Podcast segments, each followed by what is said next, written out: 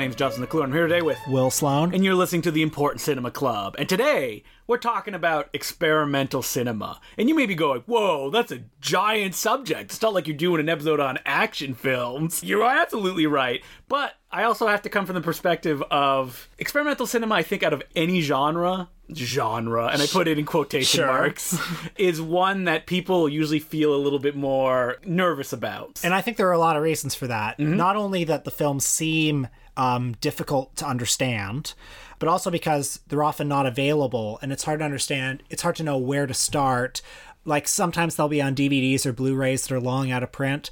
Uh, sometimes you have to be able to live in a big city and catch them in a screening series. Uh, sometimes, you know, seeing them projected in certain circumstances is the only way to see them. And we live in a world right now where the stimulus needs to come instantly. And the thing about experimental cinema is that it often approaches from different angles to create different reactions. And if you don't get that stimulus, you're like, Ugh, I'm bored. I'm on my phone doing something, or I'm looking for something else on the internet. Who has chatted with me recently? And I think most people who get into experimental film probably get in it through school, right? Yes. They go Be- take a course. I wanted to talk a little bit about my personal perspective from when it comes to experimental cinema because when I was a kid I had zero interest in it. And I think that stems from a few different circumstances of my life where I was a young kid that was growing up in a small town where I moved when I was in junior high up until the end of high school and I always felt outside of all my friends and the people that I talk to every day.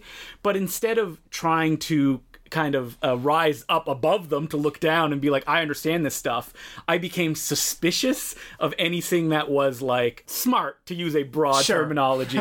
Principally because I was not a good student at all. I was I had like C grades or D grades, sometimes failure. And when I would see these people just ace stuff like A plus, whatever, I had a distaste for them, and I think that kind of extended to experimental cinema because. I am immediately suspicious of it, the same way I was suspicious of these people that were very successful, but in day to day life, I'm like, no, you're like super dumb. How do you get such good grades? A classic uh, snobs against the slobs. Yeah, which has come up over and over and over again, which I don't think is the right position to take, but that's just where I was when I was in high school. How was it for you? well, I mean, I'm sure I had a certain amount of uh, being intimidated by experimental cinema. I I think when I was in high school, all I really knew about experimental cinema was that Andy Warhol had photographed the Empire State Building for eight hours or something like that. And man, when that bird flew across the screen, applause broke out. So it's like it, experimental cinema was kind of a joke to me when I was in high school. In undergrad, I remember uh, in intro to film we had a we had one week on it where we saw a film called Touching by mm. Paul Sharits. Do you know the film? No, I don't. it's strobe lighting and a guy with like two scissors by his tongue, and then this like brain busting soundtrack where it's like touching, touching, touching, touching, touching, touching. So a lot of people hated that. you can't talk about experimental cinema without discussing the moment where it turns instantly into parody. Is there anything easier to make fun of than that? Yeah. For something that's so broad, you can show somebody like a baby crying and then like an old man walking in slow motion Sure. and then like an omelet frying, and people will instantly know you're making fun of this. But I kind of got into experimental cinema during the year I spent in New York, uh, which it comes up so often. I'm sorry. It sounds like it sounds like Jonathan Rosenbaum talking about his time in Paris. yep. But I'm sorry. It was a big time in my life. My mind expanded. I had seen things that I have never seen. Uh, frankly, uh, well, there's a theater in New York, the Anthology Film Archives, which was created by experimental filmmakers. by Jonas Mekas, uh, the man who more th- more than anyone else was like the biggest promoter of experimental film. Um, and I remember one week I went to see a just kind of on a whim a program of Richard Kern films. Richard Kern was uh, a, f- a filmmaker and photographer from the uh, cinema of transgression, which is kind of came out of the no wave movement in the Lower East Side in the early 80s. See, just saying words like that, like the eyes in my head are trying to roll back. Okay, so there was a particular film in that Richard Kern night called Fingered with Lydia Lunch, which the title is literal. Yes. And I was just watching this almost like like I was being like pressed against the back of my seat. I couldn't believe kind of what I was seeing. So after you saw that, was it like when you went and watched more of these films, was it like you're looking for a feeling that normal cinema wouldn't deliver to you? Oh, absolutely. And so, you know, in New York, theaters are constantly showing, whether it's the MoMA or the Anthology, they're constantly showing like uh, Stan Brakhage movies because he was just wildly prolific. And I really responded in Stan Brakhage to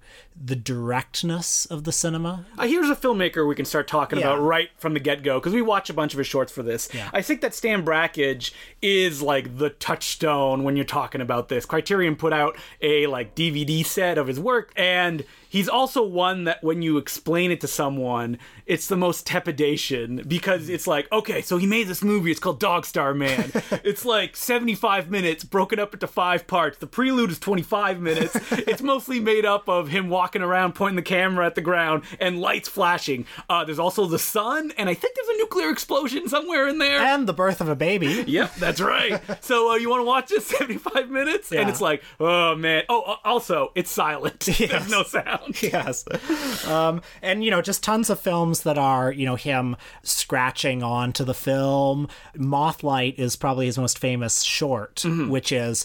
How, did, how the hell did he make it? It's like the the wings of a moth activated the camera, and so Yeah. it's this very abstract looking film of just a moth's wings. So, like, when someone explains this to me, my first reaction is bullshit, which happens a lot with this kind of stuff. Because I guess when you w- grow up obsessing over auteurists, what you want is intent in what's going on. Mm-hmm. And when you explain Brakhage like that, you're like, what? So it's just anyone can do this? Which is like any art, right? Which Oh, is like. my kid could paint that. Exactly. Yeah. yeah. And- well, your kid didn't paint that. No. First of all, and it's like what is it supposed to make me feel because experimental cinema like it's going against all the things you usually expect. Mm-hmm. And at a certain point the emotions and am i supposed to be looking for something? Mm-hmm. Is this about the political movement in some country I, I am not aware of? That that's what it's really uh-huh. saying. And i think brakhage especially if you just sit down and you give your time to something like dog star man it's so pure in what it is and as you get involved in it and you know you're going to be searching for like what is this? What am i looking at? Yeah. but then it'll suddenly turn into waves and the actual cuts and the images that are being portrayed or more specifically the colors actually you know you get enveloped in them. Mm-hmm. Oh yeah, so I revisited Dog Star Man this week,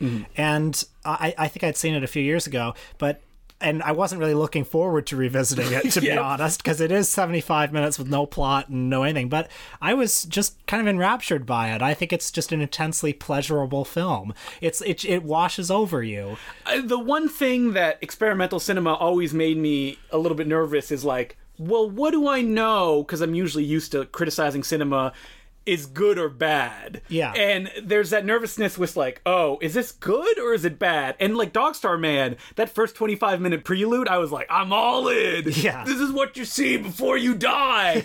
but then that part one, I was like, all right, Brakhage, slow down. I'm tired of seeing you climb up a hill in slow motion. That's too much. Yeah. So it's I think it's as a viewer, if you just feel comfortable enough to be like, oh, I like this or I don't like this, and not try to second guess, like, well, is this famous? Should I like it? Am I not getting it? Yeah. That you it's easier to kind of enjoy. Well, as I said, Brakhage is so direct. He's mm-hmm. trying to kind of hit you on some primal level that I guess he thinks narrative film can't.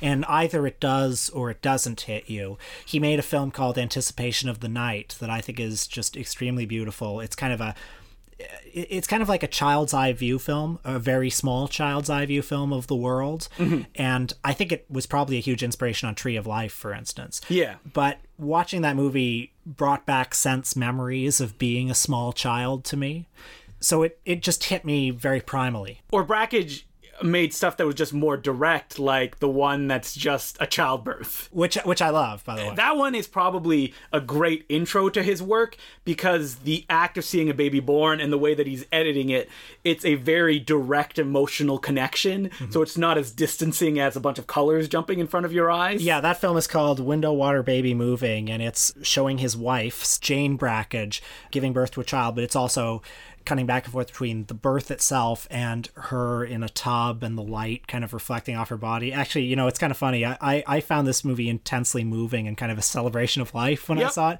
My my girlfriend was saying to me the other day that she said, "Oh, I think men like that movie better because because They don't understand. well, because it's like women, w- men's regarded as kind of like this secret knowledge, but women sort of know they might have to experience this one day, and it's less m- kind of mystical to them. and there's something kind of ecstatic of the way he cuts to his wife's face as she's giving birth Yeah. and then it cuts to like the baby being like held or in the water when in reality it's like whoa this hurt a lot well, it's definitely like a man looking at his beautiful wife yeah, and being like, like, "Oh, oh look at this act bringing life into the world Yeah, so so I don't know. Oh, but then you have the one where it's just an autopsy shown in vivid detail. Oh, okay. Can I talk about that for a bit? The Yep. act of seeing with one's own eyes. I watched that this week finally because I thought it's now or never, and it is uh, a couple of different autopsies, and it starts. Uh, you see a couple of different dead bodies on slabs, and the pathologists are measuring them. And I think, okay, this isn't so bad. and then a pathologist drills into a skull and pulls out the brain. And then you think, okay, this is pretty brutal. and he throws it on his head. He's like, "Look at me, I'm Davy Crockett." and then and then later there's this kind of like overweight corpse on on a slab and and one of the pathologists fucking cuts open her stomach and the the fat inside looks like foam and Yep. and so it's 30 minutes of that That's real life, Will. just horrible horrible i honestly i don't know why i made it all i think i just made it all the way through just just you were just pinned to your chair. it was it, well you know with my eyes through my fingers it, it, it was just a fucking horrible experience but i kind of appreciate Brakhage's. you threw on like a Mondo movie afterwards. You're like, I need to chase this down. well i appreciate brakhage's career-long attempt to like encompass all of human existence in his movies well, it's about making the audience feel something, which, you know, when people talk about art or experimental cinema, that's what they always Yeah. go to. Like, you know, just supposed to, you know, bring up some emotions in you, even if it's emotions that you don't like. well I saw some people say about the act of seeing with one's own eyes that you're supposed to get Highly erotic. highly erotic yeah they say that uh, you get numb to it Mm-hmm. and and it starts to become just like the color red and meat and this you're put in the headspace of the pathologists who see this every day to which i say i never got numb to it i found it an absolutely horrifying experience from beginning to end Well, this is why we're doing an experiment where me and Wa- Will will watch The Act of Seeing with One's Eye every day Yes. for the following two years. yes But moving from this horribleness, we could also go to something a little bit more playful, like Maya Deren and Alexander Hamid's Meshes of the Afternoon, which is made in 1943. This is like the urtext when it comes to this specific kind of playful-ish mm-hmm. kind of psychodrama, is how it's been called as well. very from that era when like freudian psychology was kind of hip you know And what people associate with like the cinema of David Lynch, that kind of like, well, what's going on? It kind of makes sense, but it doesn't make like sense. dreamlike and full of heavy symbolism like like the key and Yeah. the knife There's a guy that she keeps following, and he turns around. He's got a mirror for a face. Yeah. Oh man. I guess the history of experimental film, you know, stretches back to pretty close to the beginning of cinema. Um, but like the real urtext for experimental film is Han- Hans Richter in the 1920s, who did the first kind of abstract films. Actually, not the first abstract films, mm-hmm. but he gets written into history as having done Yeah. it. And then you know, there's there's the post-war European experimental film, whether it's sort of cubist or Dadaist, like Man Ray, that kind of stuff. You know, uh, the Wikipedia synopsis would be that it was a reaction to the horrors of the First World War, and they were so angry and and they wanted to uh, disrupt all of society through these films. But Meshes of the Afternoon is, I guess, the quintessential or the first really popular American avant-garde film. the film school version, if you will. Yes. Even though Maya Deren was not in film school at the time, but this is the film that people, when they first pick up a camera, they try to do something like this. Oh, absolutely. it's like kind of deep. And I think the one thing that they miss that Maya Deren does with um, her husband at the time, Alexander Hamid, is that it's actually playful in Meshes of the Afternoon. Yeah. Like the way the camera shakes and then she shakes as well. And it's funny to see three Maya Derens at a table together. Yeah. A real twin dragons kind of situation. Oh yeah, yeah, multiplicity. And I mean, that's the one thing that, you know, I think is lacking in a lot of those kind of films that I see is that there's no fun in them, there's no playfulness. because you're breaking the forms that you see every day, it has to be dead serious, which is always a little bit like, ah, man, I'm not a big fan of this. But then, like, you have people like Norm McLaren, who his films are nothing but playfulness. He's the fun Stan Brakhage. exactly. He's he's Canadian, by the way. The National Film Board's one of it, one of the Canadian National Film Board's most famous filmmakers. Technically Scottish, but we like to say that he's Canadian. Well, Canada's a multicultural society. Exactly. And like we talked about him in the NFB episode that we did, but what his films do is kind of playing with the form of cinema to do a bunch of playful stuff, whether it's pixelation, which is another form of stop motion, or it's syncing up kind of like drawings to the music that's happening on screen. Like Brakhage, he'll often draw directly onto the film, but it will be synced up to an Oscar Peterson. Piece. Exactly. Yeah. So, you know, it's enjoyable. Like, it's fun. This is the stuff that when people go, like, oh, you know, experimental cinema, anyone can enjoy it. The ones that win Oscars, if you will. what was the name of the Mel Brooks short that he made? oh, the critic. yeah, where it was just uh, Mel Brooks in an audience and you hear his voice watching an experimental film and, like, critiquing it as it plays. Yeah, that's super funny. and that may have kind of let people into the idea of like, oh, this is a joke. Mm-hmm. Because like, what is the difference again between parody and something that's actually moving? By the way, did you venture uh, into Maya Deren's other films after she split from Alexander Hamid? No, I did. I did uh, read that she passed away in 1961, so not that long after she made Matches of an Afternoon. Because I was surprised that she hadn't done that much stuff. She only made, I think, like six or seven films. Um, you can watch them all in like 75 minutes. Mm-hmm. Yeah. There was At Land after Meshes of the Afternoon, which is very similar in style to Meshes of the Afternoon. But but after that, uh, so she married this guy, Teiji Ito, uh, who I believe she discovered uh, sleeping on the floor of a movie theater and she, she took in, uh, who is an avant garde music guy. And her films. You know, after that, become a little bit more um, uh, woo woo. whoa, whoa. Well, she got really into voodoo. yes, Um, I remember reading that. uh, uh, you know, I kind of, uh, Miss the fun. yeah, I, I miss the fun. They become much more about like people, people moving and doing, doing uh, dance and martial arts rituals. I guess one of the reasons she's really important after that is she became her house became kind of like a salon for a lot of different artists and experimental filmmakers. I believe Stan Brakhage lived on her floor for a while. Hmm. Jonas Mekas lived with her for a while. That's the thing that like you can't forget when you approach experimental cinema is that unlike almost any other form, it is often the result of incredibly poor people mm-hmm. Doing this as an individual. Like Stan Brakhage, you know, he involved other people, but other than like the collaborative effort that it takes to make like a shitty exploitation film, like this is usually one person doing it themselves and they almost have no money. In a documentary me and Will watched, uh, Free Radicals, uh, Ken Jacobs talks about like while he was making movies, there came a point where he saw like a bag of garbage and he's like, I gotta eat out of it because I'm so hungry. and this is at a time where just making movies costs so much of money because it's film and you have to like buy the film, develop the film, and then find a way to project the film. Mm-hmm. Like it's crazy that these people felt so passionate about this that this is the only way and they had to express themselves. and yet even though these films are so so much the product of one person's vision oftentimes they often emerge from a scene yeah, a collaboration, like a co-ops. yeah like they were in the same community and they were showing their films to each other and it was that kind of communal energy that spurred them on because experimental cinema it has to have an audience right? Uh-huh. And when people get obsessed with it like you can show it to these obsessives. It's not like a movie that can go public and then anybody could enjoy. And that's probably why you know it was so productive. And so like usually when you're talking about filmmakers they made like 70 shorts which is also why it's a little bit daunting where you're like how do i get into this? Like i also think that those of us who kind of get into experimental cinema are kind of reacting to the idea of that scene almost. Like we man i wish i had friends like this i could hang out with. Exactly. All i have is justin over here. Uh, my only friend. He's really a slob. Yeah, but but like you imagine uh, Jonas Mekas showing these movies at the filmmakers co-op, and yeah.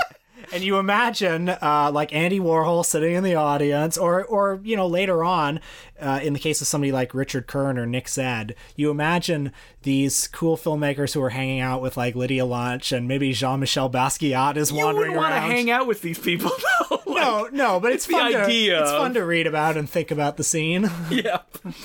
And the scene itself is split into multiple different like facets. As you mentioned, like there's avant-garde or there's also underground cinema, Hmm. which are kind of all mixed up in the same mush. Because we watch the work of the Kuchar brothers, which are experimental filmmakers, like they palled around with Stan Brakhage Hmm. and all these other guys, but they're usually put into the underground kind of category. Yeah, I mean, I think it was Jonas Mekas who wrote about them Mm-hmm. um, and kind of brought them to prominence.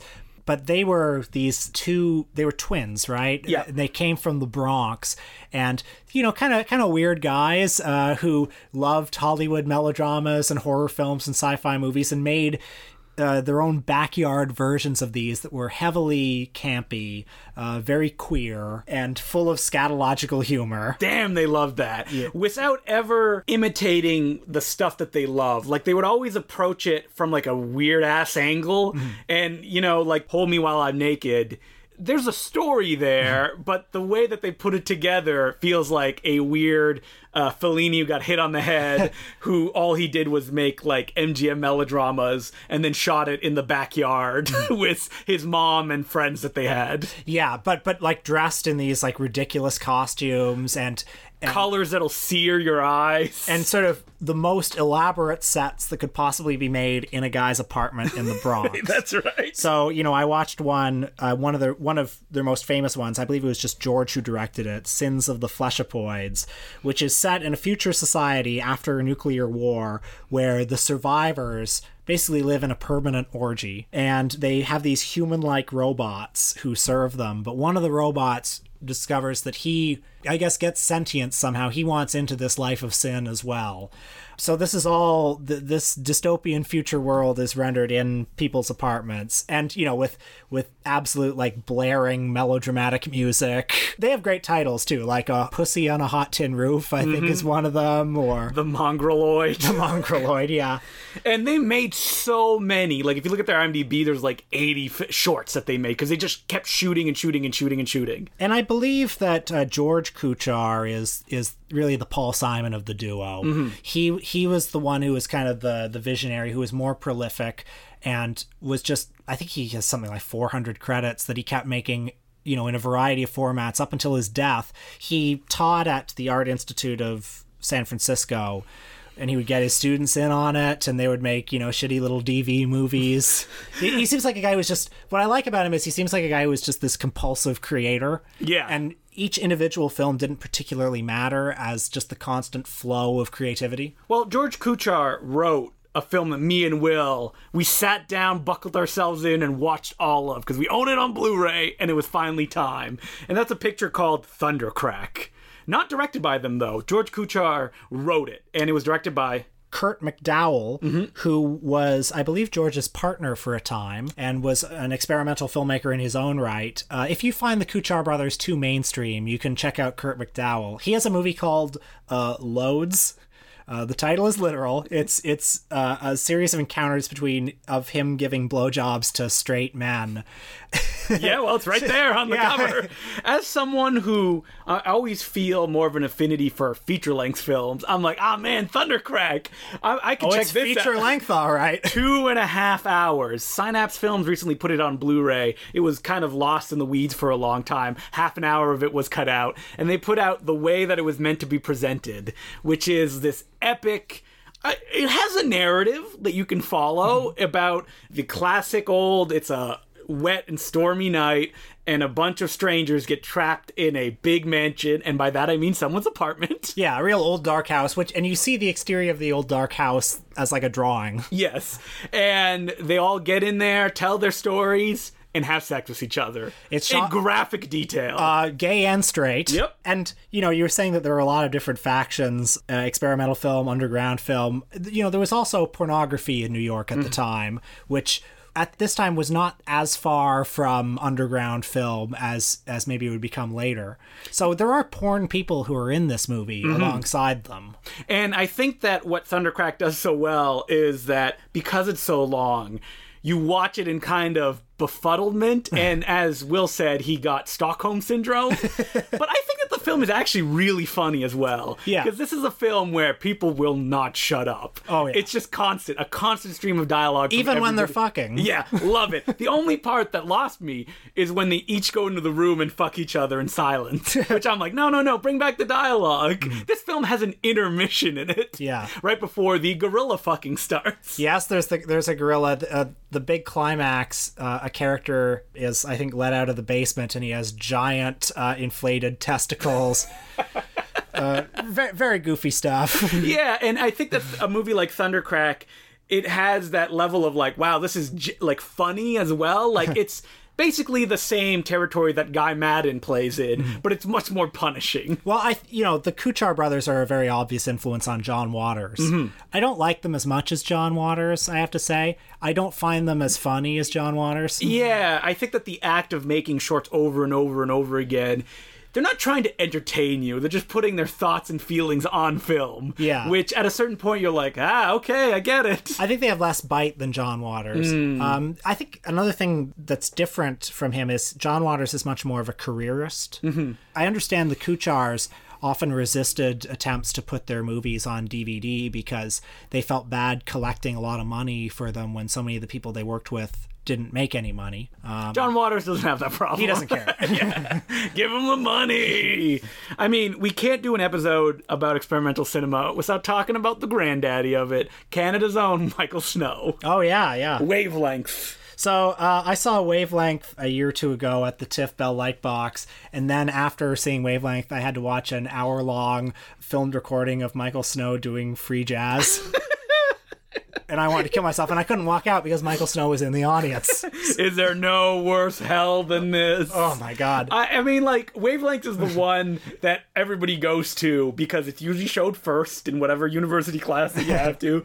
and people are like, what is this? Like, this is crazy. Just a long, slow zoom across a room. yeah, you get closer and closer to this white wall with a picture on it. And then at the end, you realize it's just a pair of butts. yeah, well, That, that's not true. but but a couple of times this shot is punctuated by a couple of people like walking into the shot. is there a murder that happened in this? Well, what you realize is that this house or this apartment uh, exists for years and years and years, and so many different people go through it, and yet the apartment remains eternal. Mm. Um, and also, you know, if you watch it on a 16 millimeter print, which I think is what you're supposed to, you you become aware of just like the intensity of the 16 millimeter image and the way the white looks on film. you Well, know? when you're watching it, usually in the way that the cinema is supposed to be viewed in like a closed off small space with the projector whirring behind you, you become very aware of the sound of the projector and the light and the way that it's blasting onto it.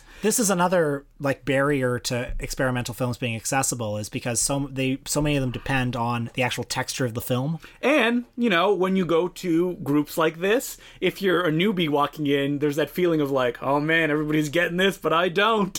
I remember when I was working at a video store, they so they did an experimental music performance that was just someone running a chain across like a metal drill. Mm-hmm. For 90 minutes. and that's what you picture is going to happen at these things, which is mm-hmm. not always the case. Mm. But you got the writings of Jonas Mekas, like his movie journal that was recently published, right? Yeah, so Jonas Mekas used to write this column for, you know, 10 or 15 years in the Village Voice that was the chief like forum that promoted experimental films. It's an interesting collection of articles. It's an interesting historical document where This is great. You should check it out. yeah, it's like he's talking about all these films as they keep d- debuting. And he's talking about like the legal battles he's fighting for, you know, something like uh, Flaming Creatures or a movie like that.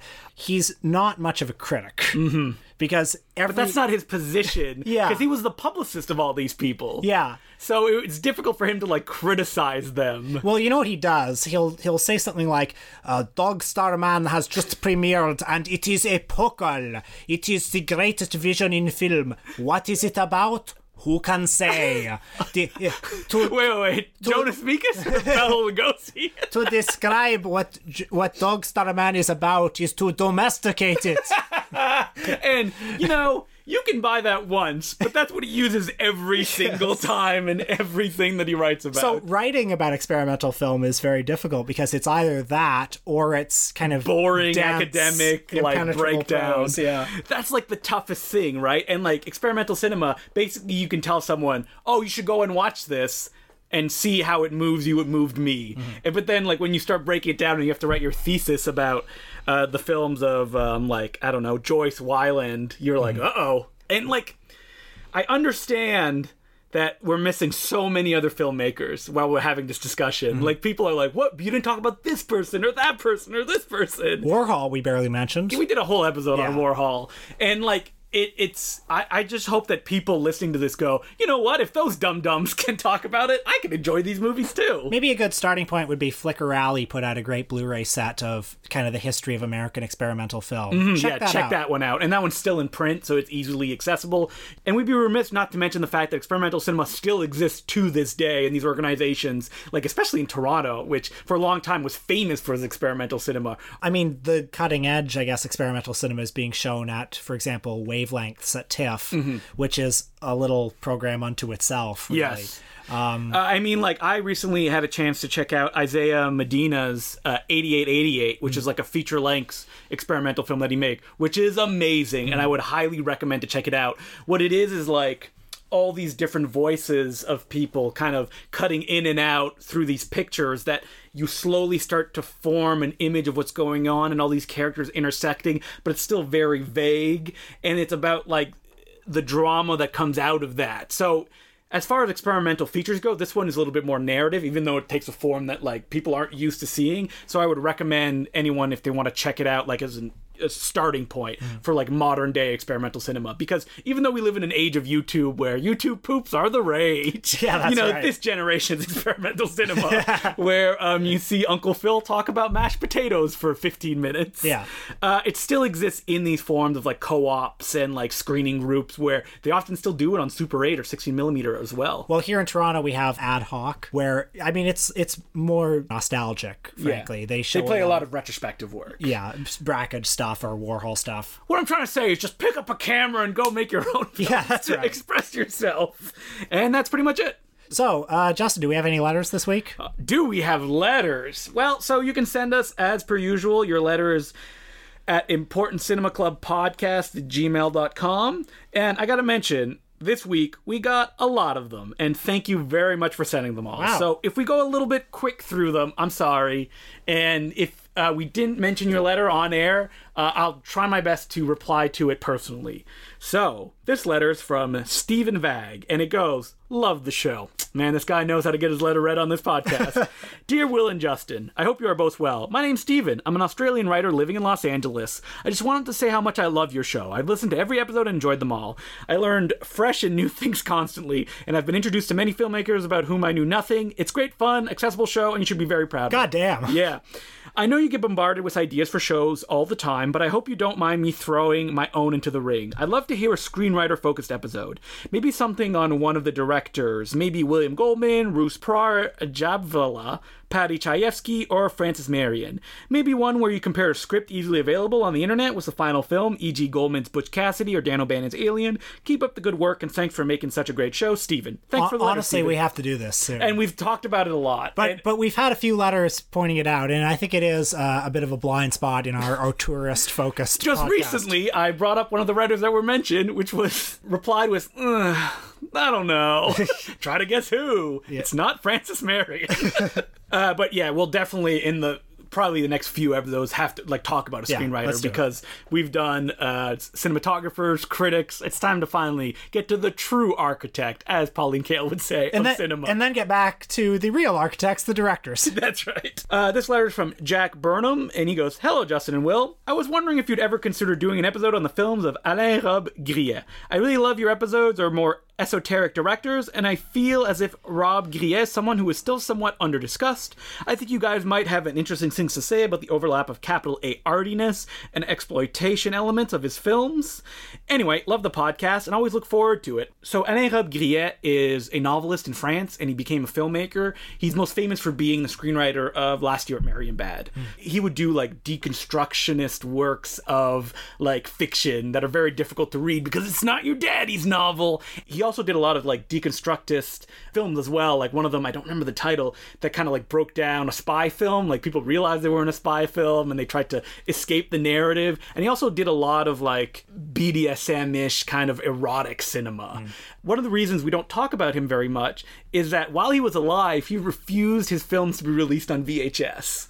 So it was only recently, I believe in the UK, they did a big box set of his work, and they did it in North America as well. But for some reason in North America, it doesn't have the extensive Tim Lucas commentary tracks on them that gives context to them. Personally, while I love Last Year at Marienbad, which is almost 100% his baby, he if you read the script, it actually he like listed the camera moves and stuff like that in Whoa. it that then Alain Resnais went and did himself. I'm not familiar with his films that much. I'm interested though. Yeah, that's definitely one on the list because we love doing um, esoteric directors that when people see the title, they go, I'm not going to listen to that. I don't know who that is. The line between art and exploitation, that's right up my alley. yeah. Him, Jess Franco, what's the difference? Anyway, love the podcast and always look forward to it. I think it became a favorite as soon as I found out that you guys found the Bruce Lee entry in David Thomson's biographical dictionary of film as ridiculous as I always have. Ah. That if anyone listening doesn't know that entry, let's not spoil it for them. like, Yeah. go read it because it is ridiculous. Mm-hmm. 9 11 is involved. And our final letter is from Liam Hart, and it goes Hi, Justin and Will. I'm a huge fan of the podcast and have now caught up with all the episodes, including the Patreon exclusives. It truly is the most enjoyable film podcast out there. All caps, tons of exclamation points. Fuck Filmspotting, to be honest. Hell yeah, fuck film spotting. Let's start a feud. No.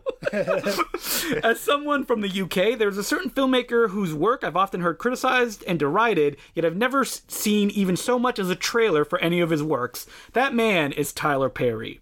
from what I can gather, Perry's work is consistently panned, ridiculed, and demeaned, yet his films seem to consistently do well. Can his films truly be that bad? Are critics dismissing the career of an African American auteur? How does this mysterious figure continue to rake in the cash while remaining a punchline among critics? I hope you can shed some light on this, the greatest mystery of my life. All the best, Liam James Hart. Have you seen any Tyler Perry films? I have not seen any Tyler Perry films. Wow. I have read a lot about them though, and every time that I mean to go watch one, like Madea's Boo, uh, Halloween, whatever, I don't like. Madea does something cheap, or Yeah. Madea needs a kidney. I don't. I feel weird to just go and like to rid- ridicule them. Yes. Which is how a lot of the people that I know when they go see a movie like that in cinemas, that's the position that they're taking. So which ones have you seen? I've seen two of them. Okay. I've seen A Diary of a Mad Black Woman, which was the first one. And that's the one that like was a massive box office success. Yes, and I've seen A Madea Christmas. You didn't see the one where isn't she goes undercover with Eugene Levy or something like that? Yeah, Madea's witness protection. I didn't see it. No. Um, you know, these movies are made for church-going black audiences in the United States for the most part. I understand that a lot of them are rather socially conservative. Um, but other than that, they're made for audiences that obviously aren't Justin and I. Yeah. And aren't the mainstream of film critics either. You know, I, I what I can say is that I really enjoyed Diary of a Mad Black Woman because it is nuts. From what I've read about Tyler Perry, the link between him and Oscar Micheaux is very tight. Oh yeah. especially the way that like when people talk about his films they often mention that they're very shoddily made from a technical standpoint the writing is very didactic but like tyler perry seems to know exactly what his niche is and he's playing into that on every level he makes sitcoms he makes plays mm-hmm. and he makes movies mm-hmm. and he's been able to create such a massive fan base from that so it's like will said these movies are not for me or for him But Tyler Perry also is in talks to play Micheaux in a biopic. Is he? Yes, he that is. would be amazing. Because you know what? Tyler Perry, pretty decent actor when he's playing it straight. Oh yeah, we liked him in Gone Girl, I'm yeah. sure. Uh, Um, he was in Star Trek, the reboot. yes, that's right. But Diary of a Mad Black Woman I thought was super fun because it is, you know, 50% absolute uh dead serious melodrama, really heavy melodrama. 50% guy dressed as a woman doing shenanigans. And it ends with this incredible musical number in a church. It's so outside kind of what you would normally get from a professional film that you have to kind of sit jaw agape. What's funny about uh, when you describe it like that, and from what I've read, it actually kind of plays into the stuff that you and me like, like the crazy Hong Kong cinema or like Bollywood cinema. You know, Bollywood is what I thought when I was Yeah. watching this movie, just with the heavy tonal shifts. Mm-hmm. Um, also, I once spoke to somebody who had reviewed Tyler Perry plays back before he was a really famous filmmaker, and he talked about how kind of energetic they were and how much audience participation was involved in them. So obviously, he's he's working on a different kind of energy than um, you know a lot of a lot of the films. Uh, a lot of mainstream films. That said, his politics seem a little questionable. Ooh, very conservative. Yes. So this week, our Patreon is on a certain Mr. Tarantino's film, Kill Bill. a loaded topic these days, isn't it? Yes, and me and Will talk about our feelings of the movie when it came out, and we talk about our feelings of the movie now. They may not be uh, the same. Who knows? You'll have to listen to the episode. You're going to want to hear this one, folks. And so it's five dollars a month to become a Patreon subscriber. You get a new episode every week. Uh, do it now if you like us, please. We appreciate it. Keep the lights on. so next week, Will. Ah, it's finally come the time that we're doing uh, one of the big guys because we're going to be talking about Mr. Steven Spielberg. but not just any Steven Spielberg. No, we're going to be talking about bad Steven Spielberg. Even uh, the most successful director of all time sometimes um, um, um, strikes out. I was trying to figure out what the sentence should be. And I, and I What hit clever turd. And and I I know I what? myself struck out. Yeah, Will Sloan. You think it's nothing but pearls of wisdom, but sometimes, you know, he doesn't really hit that Out of the park. There you go. That's why you do a double team so you can pick off off the other person. We're not quite sure exactly what movies we're gonna watch. I know I'm gonna make Will watch 1941, uh, a film that is often considered Spielberg's worst. Also gonna watch an Indiana Jones film. Ooh, which one could it be? You may be surprised. I know which one I want it to be. I know which one it's. Yeah, and I agree with you. That's the one we're going to talk about. Okay. Um, we're also going to try to play it in a way that it's very easy to do an episode where you just watch like The Lost World and it's like bad, or like the big action blockbusters that didn't work. Now it's time for how did this get made? And I think that I'd like to approach it in more of an idea of like, why is this bad? Like, what do we like about Steven Spielberg in this that's not working, and why would he approach this material? So that's going to happen next week. And until then, my name's Justin Decloux. I'm Will Sloan. Thanks for listening. So, Will, we're going to do something that I don't think we've ever done before, which is we're going to read some letters in the back matter. Woo! And so, Why got- did you do a ghost sound? because we brought these letters, assumed dead, back to life. Oh, nice. Where we can finally have a moment for them. And by have a moment for them, I mean not read them all out out loud, but just kind of sum up the idea of them. Sure. So we got a letter here from Dan Dillon, and it was about a 1517 to Paris. And he was just wondering specifically what Will Sloan had to say about it. Because you went and saw this this week, right? I am not in the habit of missing a new Clint Eastwood movie. Except for Jersey Boys, and he will never forgive you for that. I didn't see Jersey Boys because I was starting to be let down by Clint around that awards bait era. But then, you know, American Sniper got me right back in. So uh, you were like getting hyped up for this movie. I remember you telling me that you were watching a bunch of Clint Eastwood films, feeling an affinity for the old man, who's probably a very bad person, but has passed the level of like. Do you think people are going to call out Clint Eastwood at this point, or is he too old? Uh, people call him. Oh, you mean like in the Me, Me Too, Too, yeah. era?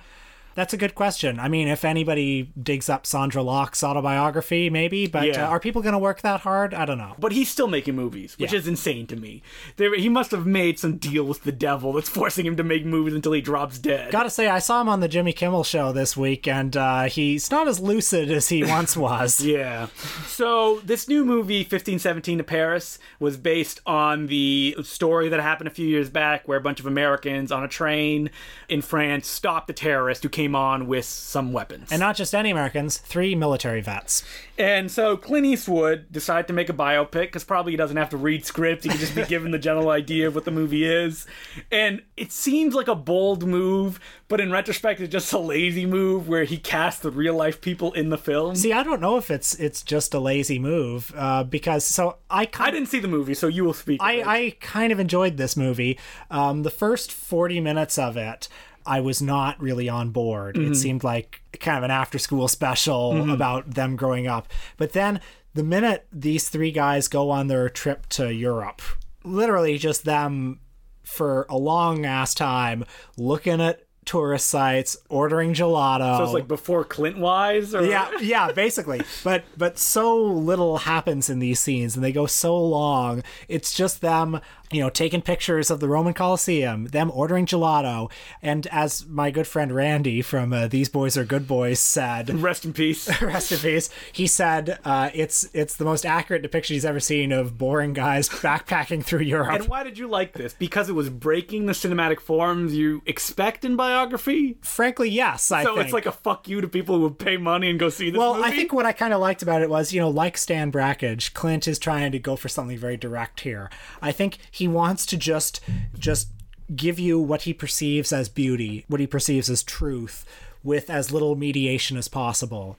Uh, it's not him going, man. These movies need to be two hours long. I guess just film this. this one's ninety minutes. Is it? And you feel those ninety minutes, don't you? but it's it's beautiful in a way. Like like there's a scene of these guys hanging out at an Amsterdam club, and you can tell Clint probably just shot this with an iPhone, just going around going around this club. Clint didn't shoot it himself. Yeah, but can you imagine Clint in that Amsterdam nightclub?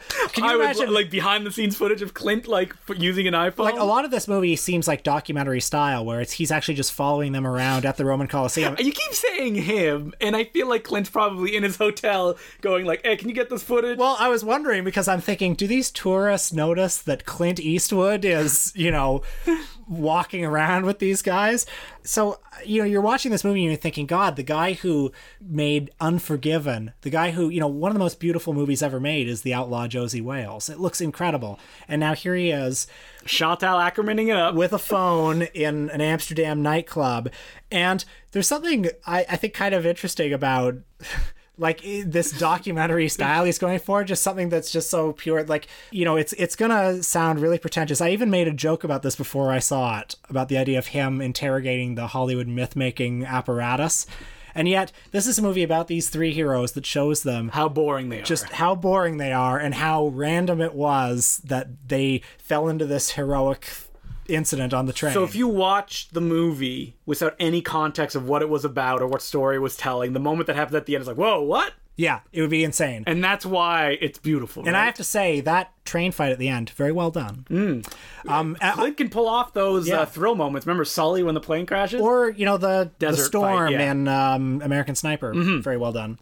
So I don't know. It's interesting film. I may be meaningless to anybody who doesn't know who Clint Eastwood is, but we all know who Clint Eastwood is. yeah, I, I, it almost feels like the value that you got from it is almost 100% from the fact that Clint Eastwood made this film. That's probably true, and maybe it's unfair that I'm Mm-hmm. cutting him so much slack. because if it was some nobody who made it, you'd probably be like, ugh, boring. But but I'm sorry, like the person who makes it and the context that falls in their career is very important to how the film is received and what the film means. Yes. So we got another letter here from Jacob Jones, and he goes, I had a question about programming films at a theater. I feel I may have gleaned from past episodes that this might be something that Justin does. Anyway, was wondering how you started doing it and if you had any tips. It's an area I think I'd be good at and would love to do it in my spare time occasionally. Any thoughts would be helpful. Uh, programming films. How did I get involved in this? Number one, you're gonna hate how I got involved with all these people in the cinema, which is the worst answer, which is I was in a screening of 2001 A Space Odyssey, and the manager at the time of the Bloor Cinema sat beside me, and we started chatting, and she added me to Facebook, and that's how I got involved in that scene. Well, it definitely helps to be part of a community, Yes. right? So I would say, like, if you have a local theater, go out and hang out at that thing. If you have cinema clubs, go to that. But most specifically, the reason that I was able to, like, I do the Laser Blast Film Society at the Royal Cinema. And the reason that came out of was that I have an urge to experience films with my friends. Like, I love it. I love it so much. And in Toronto, I always wanted to do this. So I created what was called the Laser Blast Film Society, where I bought a projector and I would just go to people's houses and we would just show films on the wall and we would have a discussion afterwards. So it was literally an ad hoc film club. Mm-hmm. And from there, uh, a pal that I made through that, Peter Kaplowski, got an opportunity to program. So I got involved in that as well, which is how I'm doing it now when I get to program films at the Royal Cinema. So like basically the like starting level is get people involved in wanting to see films that you pick. I think that's probably the most important because why do people get to program on some level is oh well i trust this person that they're going to show me something that i've never seen before and that on some level i will enjoy And I think there are just lots of opportunities to do it. I mm-hmm. mean, all you need is a space that you can rent. Like if you have a library that's mm-hmm. willing to give you the space or something, uh, you need to market it through perhaps Facebook. Like truthfully, it can be hard to it can be hard to I guess get your foot in the door of knowing where the audience is. it's almost um, impossible too where like the thing about programming films is because i started with a bunch of friends and as time went on those friends kind of like you know it reached a point where i'm just watching it with a very small group of dedicated people. And like my co-host of loose cannons matthew kumar that's how we befriended each other was through that group because we weren't really friends before that. I was actually more acquainted with his girlfriend at the time than I was with him. And Matthew Kumar was a scary, angry Scottish guy. Yes, I'm still scared of him.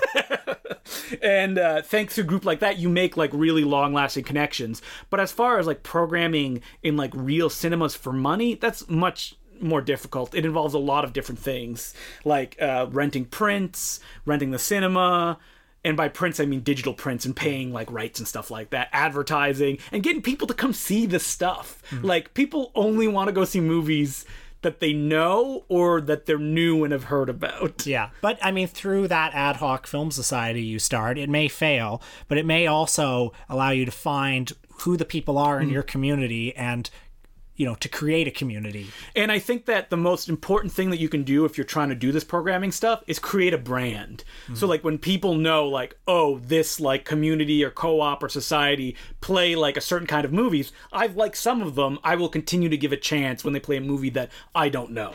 All right, well, thanks for your letter, Jacob, and uh, let us know how it goes.